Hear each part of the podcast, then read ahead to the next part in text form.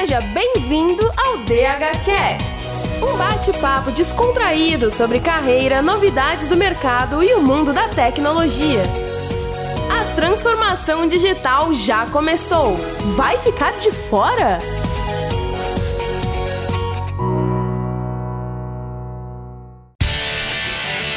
Sejam bem-vindos a mais um DHCast, a mais um DHCast não, a mais uma temporada do DHCast. Quem diria? Quantas conversas incríveis que a gente já não teve por aqui. Vocês acreditam que a gente já tá indo para nossa terceira temporada? Pois é, meu nome é Bruno Cobb, eu sou apresentador aqui desse podcast desde o comecinho lá. Tô com um parceiro, trouxe um cara para vocês conhecerem aqui que vocês não vão acreditar. Fala aí, Felipe Morgan, obrigado por ter aceitado o convite, parceiro. Opa, Cobb, é um prazer incrível estar aqui nesse programa conversando com vocês. É mais desse assunto que é o meu dia a dia, produtos digitais. E especialmente um prazer aqui estar com você, viu, Cobb? Já são algumas experiências, né?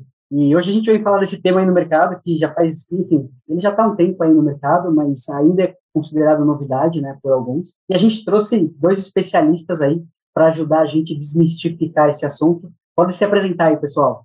Bom, pessoal, antes de tudo, obrigado. Prazer estar aqui. Eu sou Fernando Baldim. Eu trabalho na Automation Edge, que é uma plataforma de construção de robôs. Calma, que nós vamos falar um pouquinho sobre isso. E a ideia aqui é falar um pouco sobre, além do que a gente faz, mas como essa relação né, de produtos, dessa questão dos robôs e como isso tudo se encaixa nessa busca incessante de entender. Eu sempre digo, né, não há nada mais misterioso no mercado do que o cliente. O cliente ele é um mistério, porque você faz o que ele quer, não é o que ele precisa, o que ele precisa não é o que ele quer. Então, essa dicotomia entre o que é possível, provável e o que dá para fazer é que a gente vive o dia a dia no mundo aqui na Automation Edge.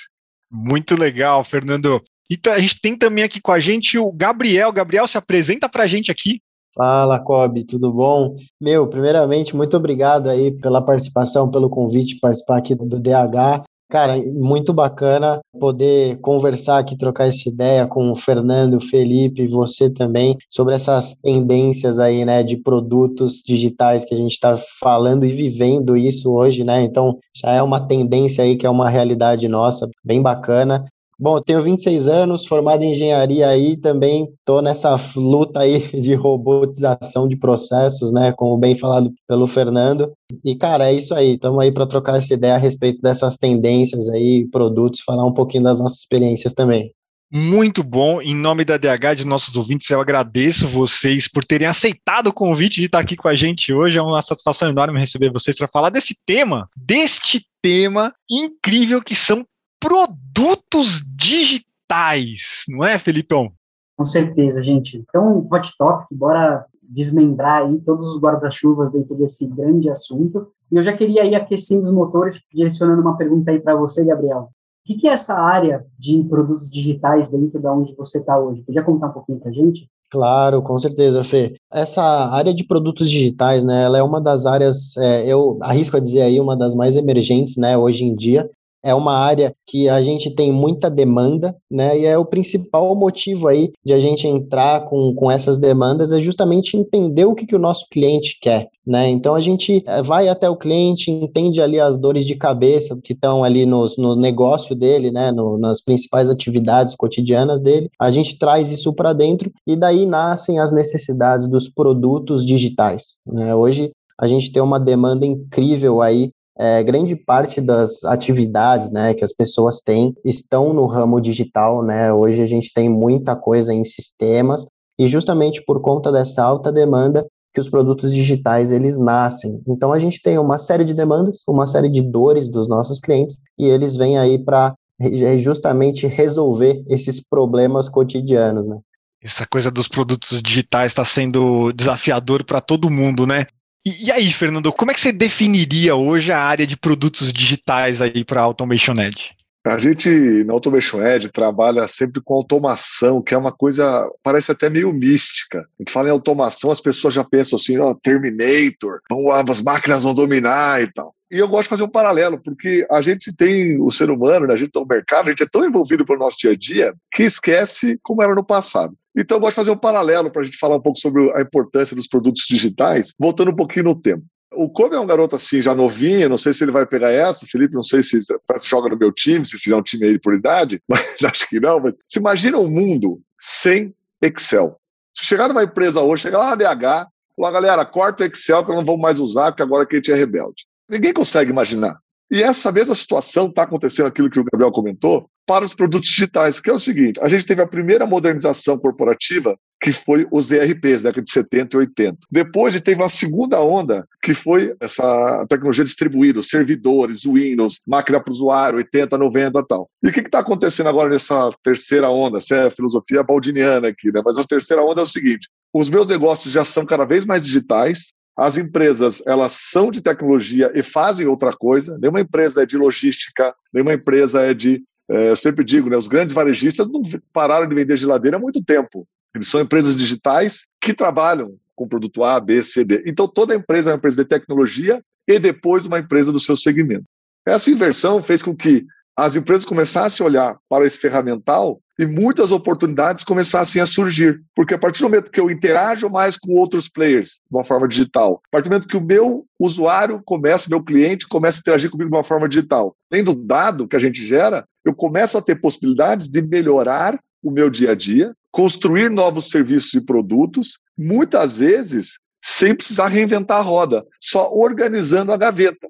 Então é aí que nós, né, de automação, é, o, o Gabriel com o time dele, no caso do Automation Edge com o nosso ecossistema, é aí que a gente entra muitas vezes. Então as ferramentas de automação, elas dão suporte porque muitas vezes para você, em vez de construir do zero um produto e ver se vai funcionar, você usa ferramentas intermediárias como um RPA integra várias informações e faz uma experiência para o teu cliente final. Está funcionando? Está crescendo? Aí você vai migrando para uma estrutura cada vez mais robusta. Mas os RPAs, como nós chamamos, né, que é o Robotic Process Automation, ou os famosos robôs, eles acabam ajudando as empresas a construir. E eu tenho até uma história bem interessante nesse sentido. A gente tem muitos clientes que são indústria. E a indústria, em função da pandemia, ela teve que migrar para uma relação muito direta com o consumidor final, porque as lojas fecharam. Né? Os canais tradicionais, no caso dessa indústria, é uma indústria que vende esses produtos de higiene para grandes é, shops, etc. E aí eles se viram na seguinte situação: nós vamos vender através de marketplace. Só que a indústria, culturalmente, não tem estrutura e não, seus sistemas não são pensados para interagir com essas plataformas de marketplace que existem no mercado. O que, que ele fez? Ele pegou um robozinho que faz esse vai e vem de dados. Ele pega os pedidos do marketplace, coloca no RP dele, pega as demandas do RP, atualiza no marketplace. Então, rapidamente, ele fechou essa demanda, começou a ter essa oferta para o comercial dele trabalhar, e à medida que foi evoluindo, ele foi melhorando cada vez mais. Esse é um exemplo né, de produto digital transformando a forma como a indústria se relaciona. Excelente, muito bom aí, porque exatamente no depoimento de vocês dois ficou muito evidente a orientação ao usuário, né? Então, de vocês terem muitas preocupações e métodos diferentes de estar tá ali interagindo com quem sofre da dor, né, quem sofre da necessidade, e mercadologicamente lá e colocar uma proposta de interação, uma solução ali, e de seguir adaptando. Muito bacana.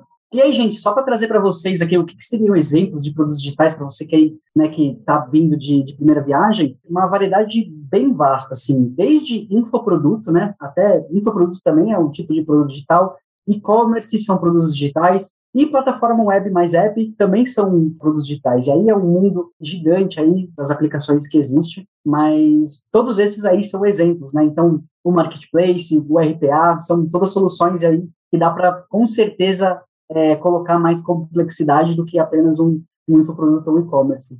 Mas espera aí, Felipe, deixa eu ver se eu entendi então. Quer dizer que o, o iFood é um produto digital? Poxa, com certeza, uma solução de delivery, marketplace importantíssima. O Uber é um produto digital? Opa, é a primeira escola aí do que é um marketplace, né? Com certeza, também é um produto digital. Então vou complicar a sua vida agora. Um iPhone é um produto digital, não? Olha, é, aí a gente vai começar na discussão do que, que é hardware e o que, que é software, né? Tudo que está ali visivelmente você está interagindo, né? É um produto que te ajuda a acessar o digital, mas você já está tocando nele, então isso daí já é um hardware, e aí a outra classe. Mas tudo que vai ser o que está dentro dele, né, o software, desde os aplicativos, o sistema operacional, aí já, vai, já são mais, mais característicos de produtos digitais, né? Ah, agora eu entendi. O iOS, então, é um produto digital, mas o iPhone não, né? O iPhone é um produto físico. Com certeza. Eu acho que agora a gente pode falar um pouquinho mais da rotina de uma equipe de desenvolvimento de produtos digitais, que a gente tem dois espécimes desse bicho que é o desenvolvedor de produtos digitais aqui conosco. Vamos falar um pouquinho mais dessa rotina de como é que isso funciona. Gabi, como é que é o negócio aí na NEL?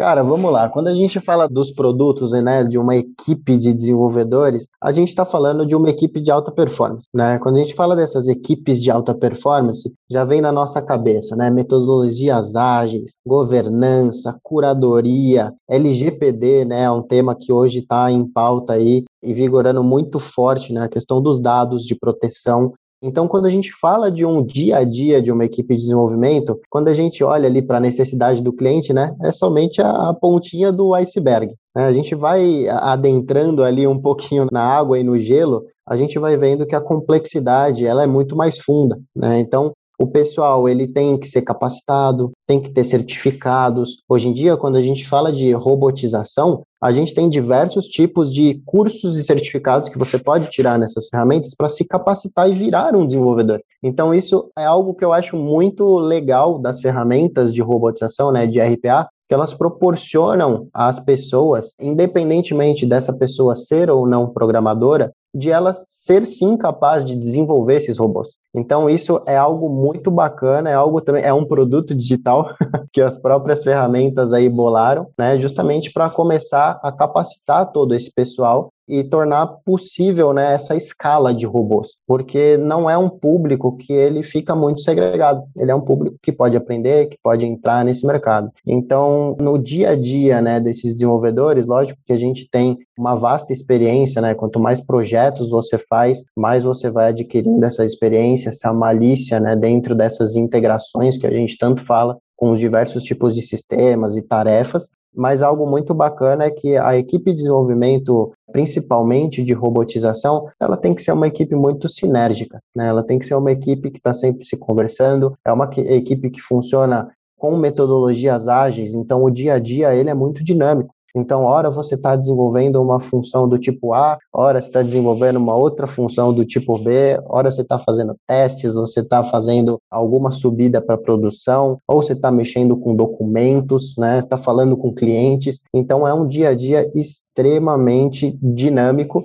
e também divertido, né? Porque a gente está lidando ali com clientes, a gente está entendendo demandas e algo até puxando um pouco do gancho aí do que o, os dois fez falaram, né, o Felipe e o Fernando, a gente tem algo muito positivo que é justamente a gente aprender a necessidade ali do nosso cliente e as soluções, elas vêm com qualquer produto digital. Você não precisa se apegar só a um deles. Você pode unir todos eles. Por que só até a um se a gente tem todos nas nossas mãos? Então a gente acaba sempre pegando diversos produtos digitais, unindo, fazendo integrações para que a solução ela saia o mais perfeito possível. Muito bom, Gabriel.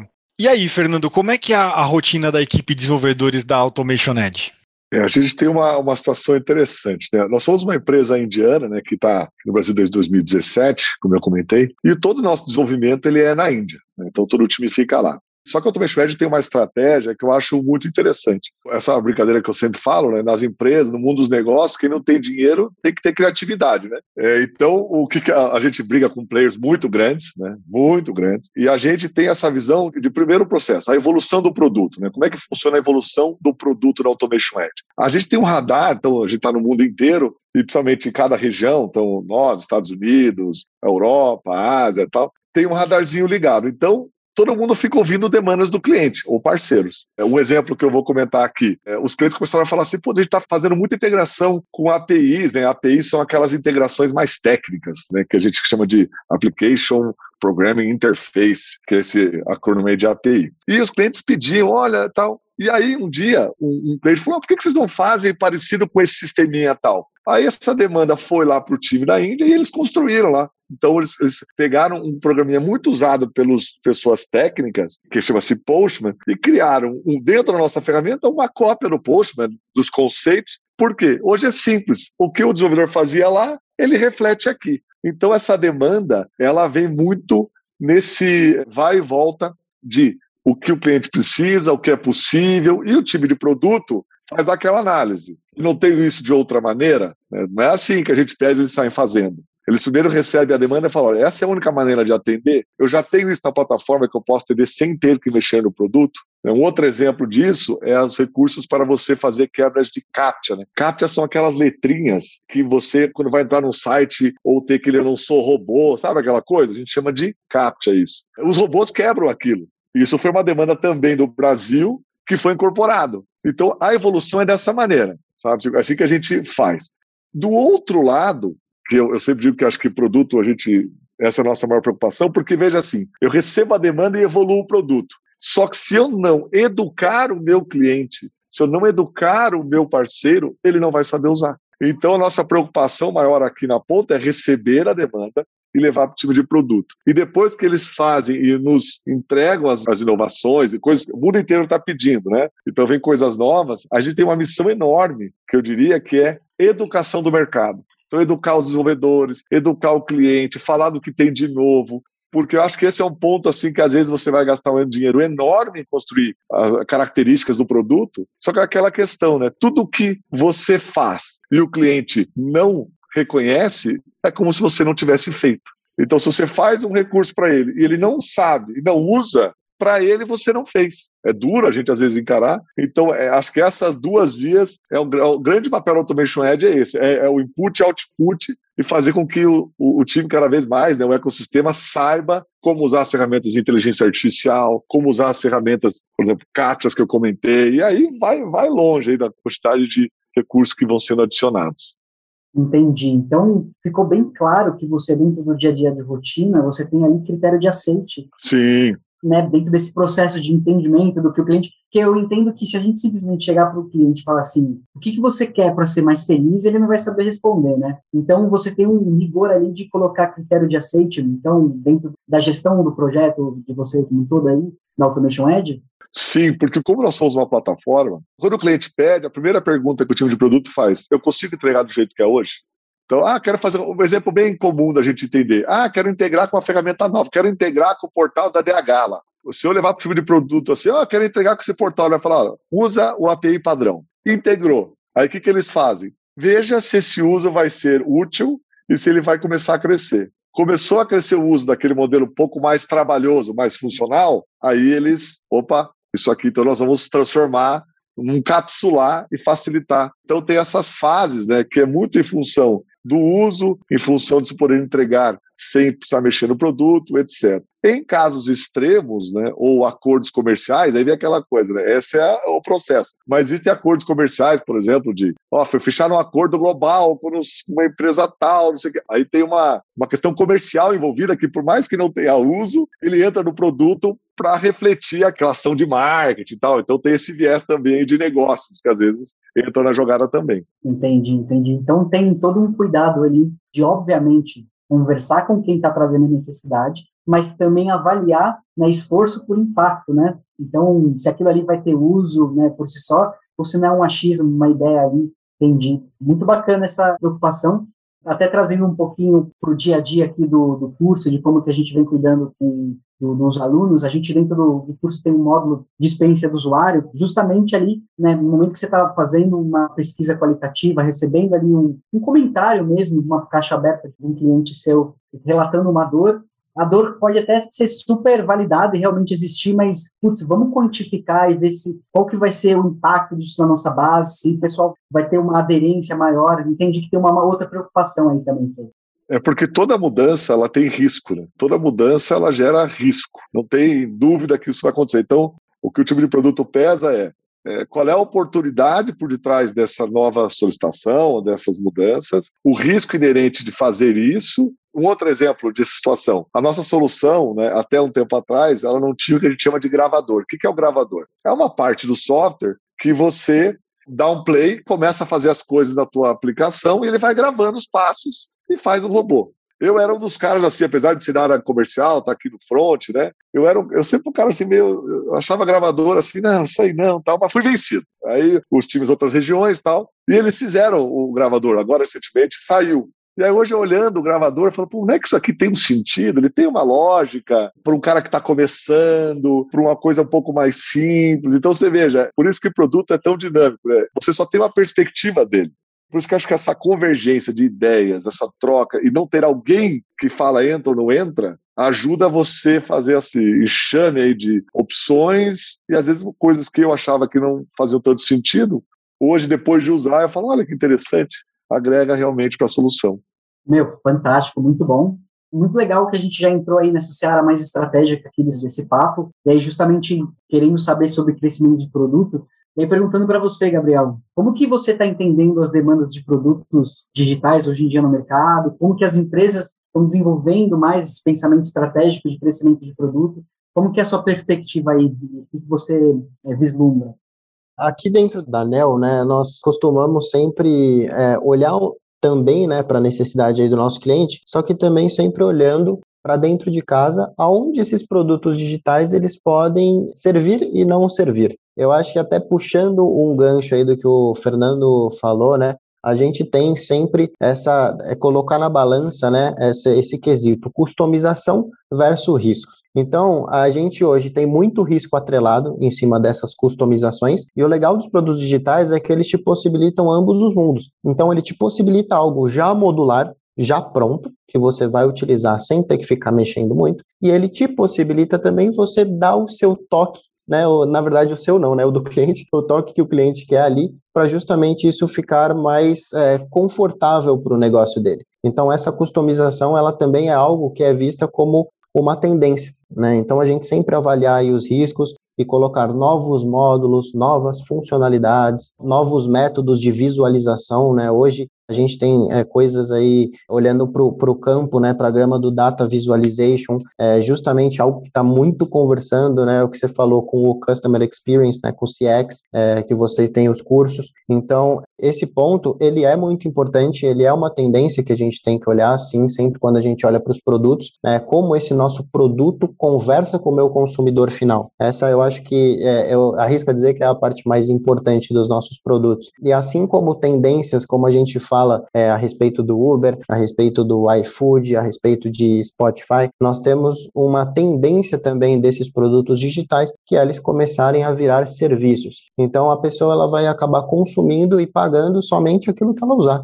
Não, não vai demandar um investimento absurdo para ele comprar uma tecnologia ou comprar uma ferramenta, que já existem diversas empresas como a Anel que já possuem esse know-how, já possuem isso aí meio que de prateleira, né, e vão fornecer todo esse ecossistema de maneira já pronta ali para o cliente. Então, eu, eu acredito muito, viu, Felipe, que a principal tendência do mercado dos produtos digitais é começarem a existir esses pacotes de serviços nos quais os clientes eles no fundo, né, o que, que eles querem? Eles querem a, a, flexibilização. Eles não têm mais que ficar apegados ali ao produto. Eles simplesmente vão consumir ali, à medida que eles consomem, eles pagam e eles saem com uma experiência ali totalmente saudável, né, por conta da gente já ter toda essa infraestrutura montada para eles.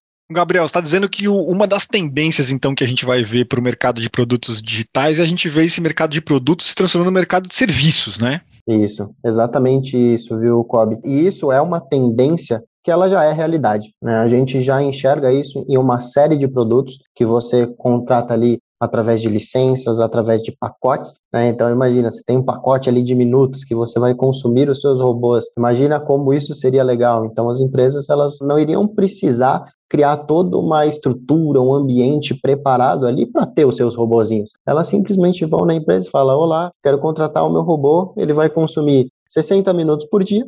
Eu vou pagar por esses 60 minutos. Então, realmente, essa que é a tendência, né? Você, você tira literalmente a preocupação e as dores de cabeça de tudo que seu cliente pode ter. Você assume esse risco, né, que a gente está atrelando aí a, a, toda essa estrutura e a gente consegue prover para o nosso cliente algo muito mais econômico, muito mais ágil, muito mais dinâmico, de maneira totalmente segura. Então, um, um, exemplo, acho que bem legal para quem está escutando a gente materializar um pouco disso que a gente está falando, talvez sejam os softwares da Adobe, né? Que o pessoal estava acostumado a usar o, o, Adobe Photoshop, o Adobe Illustrator, o Adobe InDesign, comprava-se uma licença do software e pronto, você estava com aquilo instalado no teu computador e hoje em dia não é mais assim. Né? Hoje em dia você compra por uma assinatura digital e esse serviço ele está quase que, se não grande parte dele, pelo menos metade dele na nuvem, em constante atualização. Ou softwares como a gente usa hoje em dia, por exemplo, na, no UX a gente usa muito o Figma, usa muito o Miro, né, que são softwares as service também. Então são, são produtos digitais que estão migrando para essa coisa da assinatura que o Gabriel vem trazendo aqui para a gente como alguns exemplos. Falei certo, Felipe? Certíssimo, muito bom. Existe realmente essa migração aí para assinaturas, para serviços, né? Então, até mesmo com videogames, né? Hoje em dia, a última versão do PlayStation você já não compra ela mais mídia física, ela inteira digital, e você vai justamente fazendo assinatura de antes que era em hardware, era mídia física, você hoje tem o jogo totalmente aí na nuvem. Então tem realmente esse processo de tudo virar é, assinatura, tudo você não possuir, você estar usando. Né? Eu acho que a gente deu um panorama bem legal né, da comparação entre as duas coisas, a Índia e o Brasil. Tem alguma demanda ou alguma oportunidade muito específica do nosso mercado hoje em dia que para os estudantes que estão aí olhando para produtos digitais, estão pensando nisso, que vocês possam dar essa dica? Tendências, né, vanguarda. O que, que vocês diriam aí? Olha, pessoal, Bob, Felipe, Fernando, eu vou dar a minha recomendação aqui, tá? Eu acho que assim, o mercado de RPA, ele é um mercado que atualmente ele está muito inflado. O que isso significa? A gente tem uma gigantesca demanda por mão de obra só que a gente não tem as pessoas ainda qualificadas a nível de já prover o, o que o mercado está necessitando. Então, justamente, a ideia é acessar esses cursos que as próprias plataformas elas estão aí é, disponibilizando, né? Então, vocês podem pesquisar por RPA Academy, vocês vão encontrar muitos cursos, na grande maioria é, gratuitos por enquanto, mas justamente é um mercado que, por conta dessa inflação que ele está sofrendo, a gente tem uma escassez de mão de obra. Então a gente tem muita oportunidade. Né? Então, se você está afim, quer aprender sobre robotização, quer se desenvolver em cima das plataformas, é o momento ideal para entrar nesse barco e navegar nessa onda gigantesca aí que a gente está surfando. E eu tenho uma adenda aí, já complementando, o Gabriel comentou, é divertido pra caramba. O negócio é chique, caramba. É, trabalhar com automação, eu tenho uma história que eu fico muito feliz. Tem um, um, analista de que é um cliente nosso há uns dois anos já, uma empresa assim, uma grande rede de concessionários, mas não é, está longe de ser as maiores empresas do Brasil. É uma empresa grande e tal, mas é aqui no seu segmento. Tal. E esses dias o analista me comentando, eles tinham feito um projeto e ele foi apresentar para a diretoria da empresa os robôs e eles estavam aumentando o número de robôs. E aí eu perguntei para ele, falei, olha, você já tinha ido falar com a diretoria antes? Ele falou, não, cara, foi a primeira vez, eu estou há cinco anos aqui, é a primeira vez que eu fui lá. Aí eu comentei com ele, falei, olha que interessante, cara, você trabalhar com RPA te botou tão próximo ao negócio, falando de automação, né, que você começou a falar de negócio, você foi mostrar para a diretoria, ele estava feliz porque ele foi aprovado e bateram palma e aquela coisa toda. É, então, o que, que eu falando um pouco das oportunidades, né? Quando a gente fala de automação, é, já estou, não estamos falando de, de parte técnica. Você aprende demais,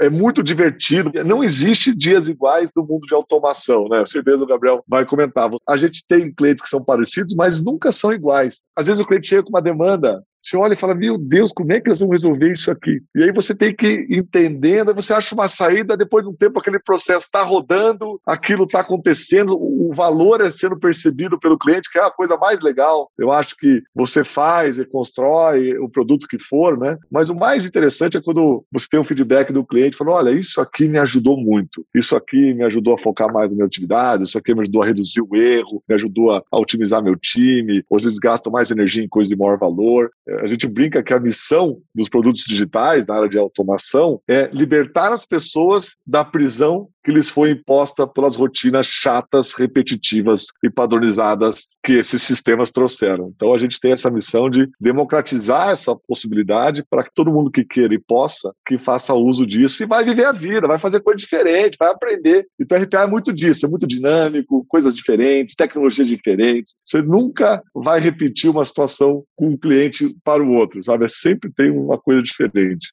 Até puxando um, um, gancho aqui, tá, Fernando? A gente está comentando aqui sobre produtos digitais, né, e essas tendências, mas o, o mais divertido é que o, os produtos digitais, eles são apenas um meio para a gente mudar toda uma cultura que ela está sendo construída, que é justamente a cultura da transformação digital. Né? Então a gente tem cerca de 90% hoje das empresas, elas já estão tratando temas e falando de transformação digital. Só que é, existem estatísticas que falam que apenas 20% dessas empresas realmente atingem uma maturidade na transformação. Então os produtos digitais eles estão aqui justamente para traduzir e para facilitar toda essa imersão nesse novo mercado. Então, isso eu acho super bacana, né? Que os produtos ele vêm com a customização, eles vêm com uma série de funcionalidades aí, que são justamente esses os pontos principais para a gente conseguir efetivamente transformar os negócios. Então, a gente sair, por exemplo, de uma rotina ali repetitiva, onerosa, chata, que eu te garanto que tem muitas pessoas hoje que trabalham com coisas operacionais e já estão saturadas daquele dia a dia,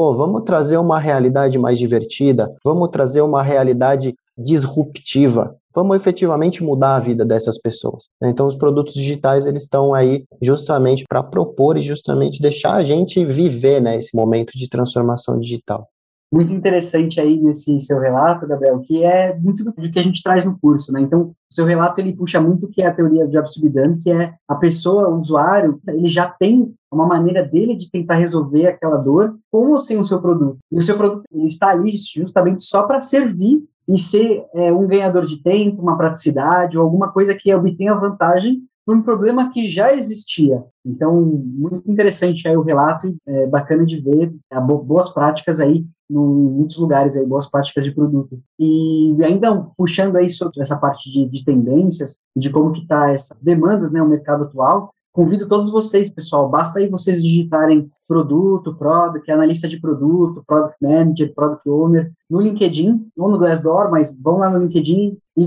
dê uma olhada ali na crescente de vagas ali relacionadas a produto, tem muitas ali relacionadas, né? Nem vou puxar o que, que seria desenvolvimento, o que, que seria experiência do usuário, enfim, tem outras áreas. Falando de produto em si, é de cargos que giram em torno, né? Cargos de marketing, como product marketing, como até analistas mesmo de produto, product associate, que seria a pessoa que está entrando ali no, no mundo, no, na equipe de produto, é uma demanda que está cada vez mais crescendo, as empresas estão cada vez mais orientadas né, da, da importância de ter uma pessoa que está ali priorizando o dia a dia daquela equipe de produto, né? E convenhamos, né, gente? A gente está falando de uma equipe de desenvolvimento, a gente não está falando de uma equipe tão barata assim, a gente está falando de uma equipe que é um pouco mais cara do que outras áreas da empresa, né? É muito fácil aí um desenvolvedor chegar num salário bem alto, e aí se você soma dois, três desenvolvedores, um UX e um PO, você já facilmente aí chega em 100, 150 mil. Então, é a importância realmente de ter uma pessoa especialista em priorizar o trabalho dessa equipe aí de desenvolvimento todos os envolvidos. E muito legal aí de ver todas essas tendências. Bacana. Show de ver, hein, Kobe?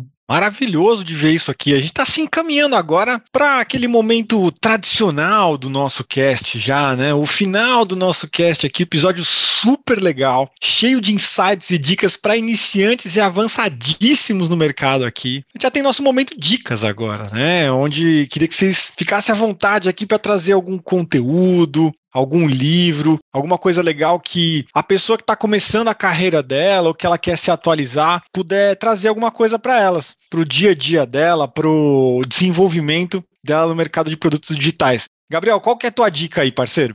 Bom, minha dica fundamental e principal aqui é realmente pesquisar um pouco sobre RPA, Robotic Process Automation, de ter esses insights, entender as ferramentas, os players, é, como eles estão posicionados e entrar nesse mundo de desenvolvimento. Não precisa de nada em especial, não precisa ser o, o as da programação, basta apenas você ter a curiosidade, a força de vontade é, e os cursos estão aí à disponibilidade. E você, Fernando, qual que é a dica que você deixa para a galera aqui? Olha, eu vou eu contar uma história rapidinho aqui, Kobe. Antes de estar na Automation Edge, eu trabalhava numa empresa que fazia outsourcing de serviço de TI, né? Então eu tinha um time na faixa de umas 500, 600 pessoas, eu, mas tinham gerentes, supervisores e tal, e eu me dava muito com o pessoal de, nossa idade média era 23, 24 anos, né? então o pessoal de 20 e tal. E a gente fazia muitos encontros, e uma coisa que eu sempre falava para eles, vou compartilhar aqui com vocês. Eu dizia para eles, olha gente, algumas coisas que eu vou falar para vocês que eu gostaria que tivessem falado para mim quando eu comecei. A primeira é, nos primeiros anos da sua carreira, claro, né?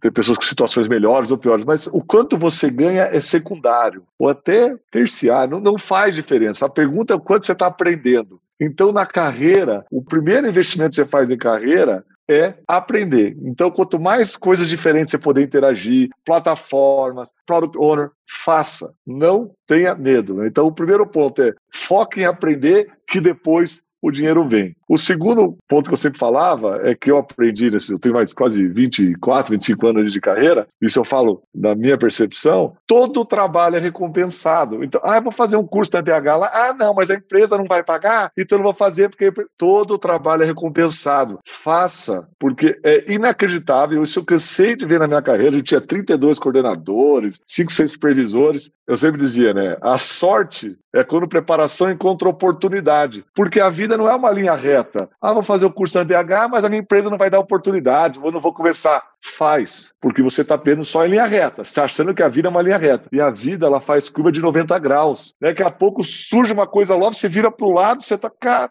aquele curso que eu fiz te catapulta e você atinge um patamar. Então, né, não se prendam aonde vocês estão, porque essa multiplicativa é muito forte, muitas vezes, ah, não vou fazer e tal. A vida não é uma linha reta, as oportunidades surgem, né? E o terceiro, uma coisa que eu, eu bato muito, nas minhas filhas sempre falo para elas, o segredo de toda revolução, desde o Steve Jobs até Ford, todos eles passaram é começar. Começa é físico, né? A energia para tirar um corpo parado é muito maior do que para manter ele em movimento, né? A lei da inércia. Então, no mundo empresarial, no mundo dos negócios, na carreira profissional, sair da inércia. Eu gosto de uma frase de um cara que eu sigo aí que ele fala o seguinte: para você fazer exercício de manhã ou qualquer hábito, mas no caso ele fala de exercício, sabe qual é o exercício mais difícil para você fazer? Abrir a porta de casa. Porque depois que você abriu a porta de casa, acordou e foi, aí você vai embora. Então, o mais difícil é abrir a porta. Então, dê o primeiro passo, seja num curso da DH aqui, um curso para começar, seja você pesquisando, como o Gabriel falou, mas dê esse passo. Não fique preso a quando, quando, quando é agora e o momento é hoje. Deixou para depois, perdeu 24 horas de oportunidade de evoluir.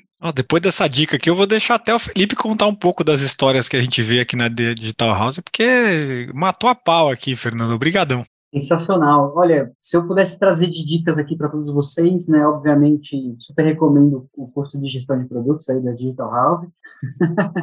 Mas é, eu acho que a Digital House também tem alguns outros cursos gratuitos aí que ajuda aí o pessoal a ter uma introdução. Tem um curso bacana e gratuito de marketing que dá um overview interessante. E a gente está falando de produtos, né? Produto ele desmembra do marketing por si só. Mas antes de trazer curadoria para vocês, eu acho que a grande dica que eu dou é tome muito cuidado de vocês estarem muito mais é, engordando a mente de vocês do que de fato aprender pela prática, né? Então é interessante a gente ter os momentos positivos, os momentos onde a gente absorve conteúdo, mas você vai fixar mesmo, né? Quando você está ali tentando colocar de prática, mesmo de uma maneira que não tem processo, não tem quase lógica por detrás, mas você tentou sujar a mão com aquele conhecimento que você apegou ali no podcast, no YouTube, no livro, no curso. Independente do que você está fazendo para aprender, tenha sempre o viés de, no momento seguinte que você aprendeu aquilo, tenta colocar em prática. Seja por uma ideia de um amigo, de um colega, de um vizinho, um projeto paralelo seu, dá uma maneira disso daí virar job description seu de onde você está trabalhando, inventa uma demanda ali, mas sempre tentem colocar em prática qualquer coisa que vocês estão fazendo e evitem a mente gorda, tá? E aí, falando de papo de produto aí, gente, eu preciso trazer duas literaturas aí onde lá nos primórdios eu li e foram elas que me ajudaram a entrar, é, são bem iniciantes, é o Beabá, o clássico ali de, de produtos, né? Então, o primeiro seria como, né, logo quando você entra no time de produto, já pedem para você fazer gestão e não pedem para fazer qualquer gestão, pedem para fazer gestão ágil. Então, ler ali o Scrum, a arte de fazer o dobro com metade do tempo, me ajudou. Uma receita de bolo, né? É, é, eu não acredito nessas certificações, o pessoal precisa ter aquilo ali. Algumas é importantes, né? Mais específicas, mas fazer ali uma gestão de time de, de produto está muito mais em pôr na prática do que um certificado, né? É, daí mais opinião pessoal minha. E esse livro, ele é nada mais é do que um passo a passo ali, é a primeira leitura de gestão de projetos ágeis que eu indico para todo mundo aí que está conhecendo sobre isso, para matar esse assunto, você escuta aí métodos ágeis, Scrum, Kanban, aí você não sabe o que é essa sopa de letrinha, mata isso de uma vez só. E aí, falando de produto, né, a primeira leitura aí super recomendada da área seria o livro do Bart Kagan, que é inspirada, né, é o nome do livro é inspirado no inglês Inspire, que é como criar produtos de tecnologia que os clientes amam. É um grande de um overview, ele trata muito do que a gente falou aqui, orientação ao usuário, de como que digerir essa demanda, né, de como que você trabalha a viabilidade técnica com os seus desenvolvedores. Então essas seriam as duas leituras aí para todo mundo que quer ingressar nessa área de produto. E aí depois dessas leituras vocês podem é, super se aprofundar em algumas vertentes. E vou falar, gente, tem vertente pra caramba dentro de produto, viu, Kobe? Eu não duvido não, Felipe, porque eu tô com vocês aqui, eu tô vendo, cara. Muito bom, pessoal. Eu só tenho a agradecer o tempo e a disponibilidade de todos vocês aqui para a gente ter essa troca de experiência, uma conversa empolgante mesmo, bem interessante. O que, que vocês acharam aí, hein, ouvintes? O que, que vocês acharam do que a gente conversou aqui? Manda um e-mail para a gente contando o que você achou da conversa, a gente vai ficar muito feliz em receber esse feedback de vocês. Vale lembrar que ouvinte do DHCast tem desconto nos cursos da Digital House. Então, quando você estiver negociando seus cursos lá, seja pelo WhatsApp, seja pelo site, fala que você é ouvinte do podcast aqui, que você vai ter uma condição especial. E fiquem ligados aí nessa temporada que os papos vão ser incríveis. Siga a gente nas redes sociais, compartilha com a galera do trabalho, a galera que você, gostou desse episódio aqui, joga lá no grupo do trabalho, manda o link pra galera escutar e até o próximo episódio. Vamos dar um tchau pra galera aí, pessoal. Pode puxar aí, Felipe. Bom, gente, querer fazer as considerações finais de convidar todo mundo a conhecer um pouquinho mais sobre o que é gestão de produtos digitais. Né? Daqui a pouco eu diria que, na verdade, a gente nem deveria estar falando a palavra digitais, deveria ser só gestão de produtos, ou mudar, né? Fazer gestão de produtos análogos, porque é, é o anterior, né? então deveria ser gestão de produtos como um todo.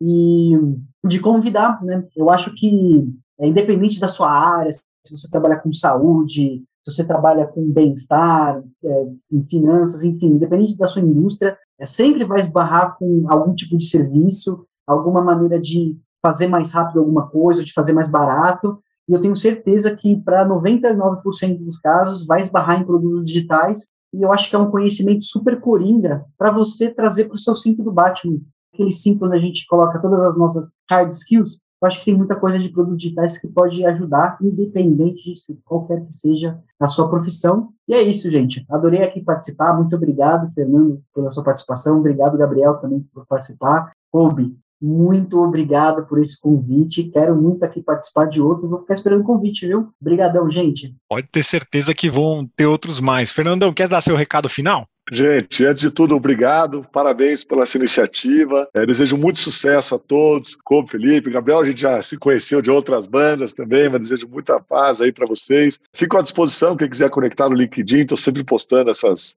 pouco que a gente conversou aqui. Desejo muito sucesso, muita paz e bora tirar essa máscara algum dia, algum dia, mas bora, vamos chegar lá. Legal. E você, Gabriel, qual é o seu tchau para a galera? É isso aí, meu, meu tchau fica muito no que o Felipe falou. Vamos seguir, vamos adiante, vamos tentar vamos dar a cara, vamos se especializar, fazer curso, vem para o mundo da transformação digital. Não existe especialista, não existe chancela nenhuma, qualquer um é dono de tudo quanto é solução. Então vem para esse mundo de criatividade, de inovação, de eficiência, né? Vamos transformar o mundo, vamos trazer coisas melhores, vamos realmente potencializar aí o que, que a gente tem de bom e deixar para trás o que, que torna o nosso dia ruim e fico disponível aí também para todo tipo de conexão, via LinkedIn também, só procurar lá por Gabriel Raib. A gente se conecta, vamos conversar, vamos trocar ideia. E novamente, muito obrigado aí, Kobe, muito obrigado, Felipe.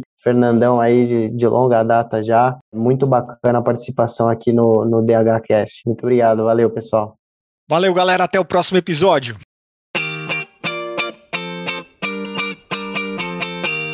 Foi o DHCast by Digital House. Curtiu e quer continuar o papo? Então siga DH em todas as redes sociais. Vamos adorar conversar sobre tecnologia e transformação digital com você. Ah, lá você também vai ficar sabendo sempre que um novo episódio for ao ar. Quer investir no seu futuro e começar um dos nossos cursos? Ouvinte DHCast ganha condições especiais para entrar na nossa comunidade. Até o próximo encontro digital!